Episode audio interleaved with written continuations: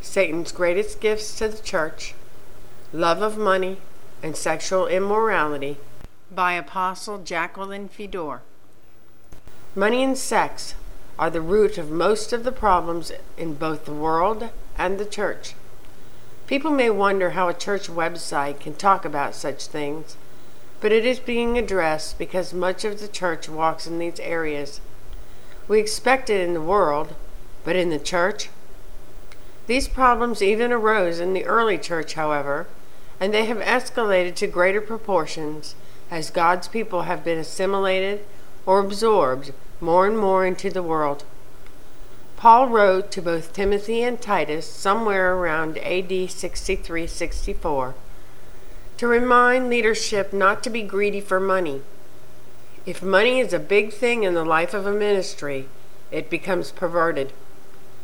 People do not want to correct or do anything that would drive off those who bring large tithes, who sponsor church programs, and give big donations. The important thing is that they show up for service. What they do when they leave is left up to them entirely. Sad, because a large part of the church has become a part of Babylon due to its mentality and will be destroyed shortly because of these things. We that know better must warn. Did you realize that the blood of the unwarned will be on the leadership that withholds warnings as well as the offenders themselves? God explains his feelings on the matter in Ezekiel 33 8 and 9.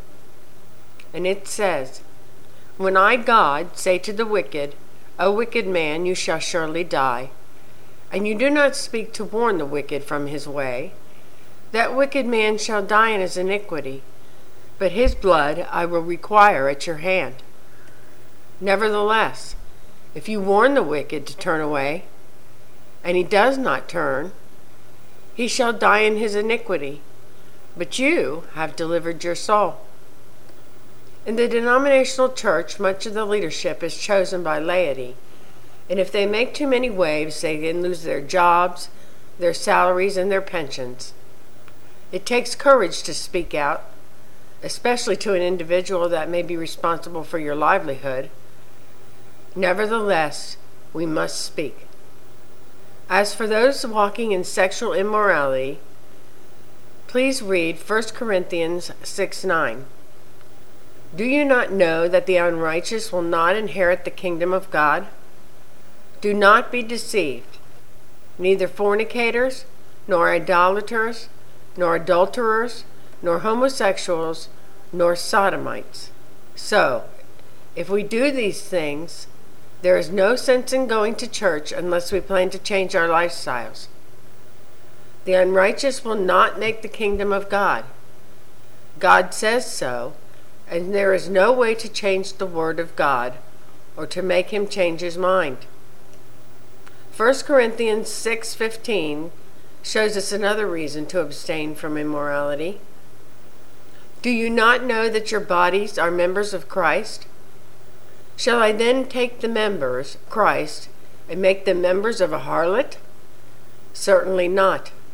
Here is Paul's advice to the church.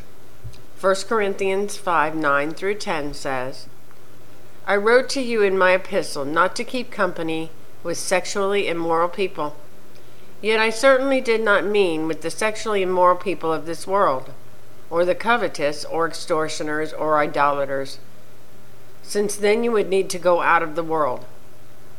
Unfortunately, there are people doing these things in the church today, yet they're not being rebuked. For instance, the church marries homosexual couples, in fact. You will even find the homosexual behind the pulpit as youth pastors. I'll share something with you from my experience in ministering deliverance over the years. When a person is very sexually promiscuous, many times they have also experienced homosexuality, bestiality, masochism, etc. It's all one spirit, perversion. When Satan gets his clutches on people, particularly in this area, the fruit is ugly, filthy, and the Bible warns a little leaven spoils the whole lump. So don't cover these things over, expose them. Here is Apostle Paul's advice in 1 Corinthians 5:11. And it says, "But now I have written to you not to keep company with anyone named a brother who is sexually immoral or covetous or an idolater or a reviler or a drunkard or an extortioner, not to even eat with such a person." We're instructed not to socialize with these at all if they are ones that know the truth, have had counsel, time to repent and mature, yet they refuse to change.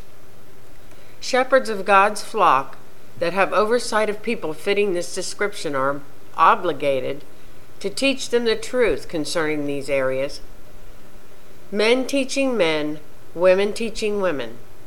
One on one counseling should be practiced and deliverance ministered. A passive attitude towards exposing sin is an insult to the Spirit of grace. Expose it and let's deal with it.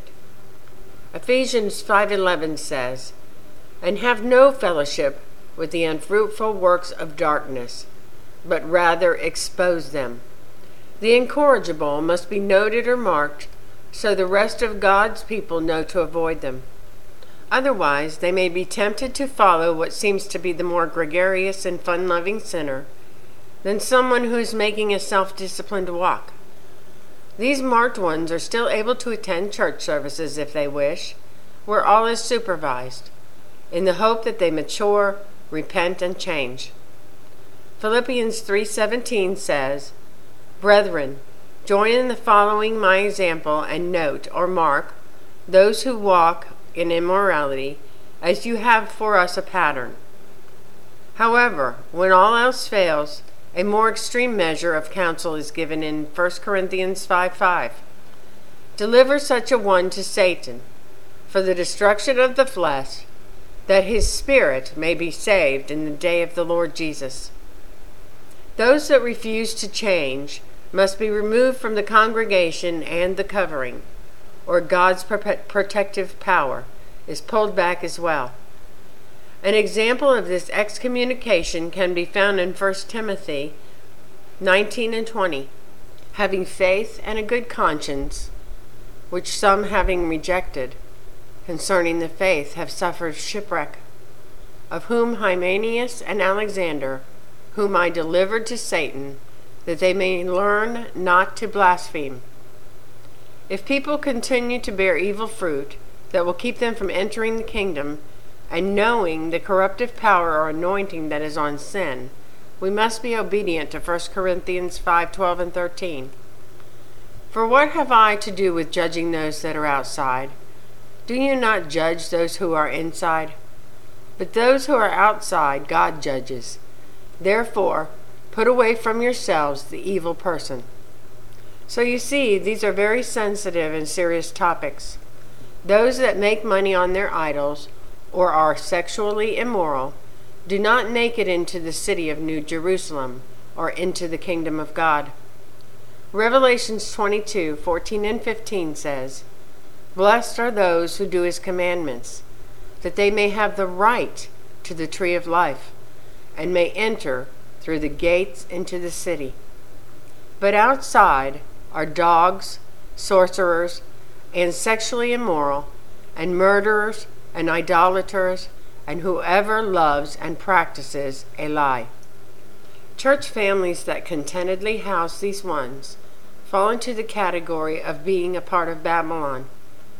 Revelations 18:2 says, "And he cried mightily with a loud voice, saying, Babylon the great is fallen, is fallen, and has become a dwelling place of demons, a prison for every foul spirit, and a cage for every unclean and hated bird. In closing, I speak to those that shepherd the flock of God. Don't let ones that have wealth control your life and endanger the lives of God's sheep. The love of money becomes apparent as sin is overlooked, so the cash flow will not be hindered.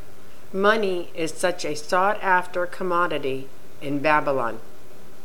And to the flock, remember Babylon in Revelation 17:5 is called a harlot and a mother of harlots, and of all the abominations of the earth. So if you see money schemes or sexual immorality in your place of worship, run, depart, leave, as voiced in Revelation 18:4. And I heard another voice from heaven saying, Come out of her, my people, lest you share in her sins and you receive her plagues.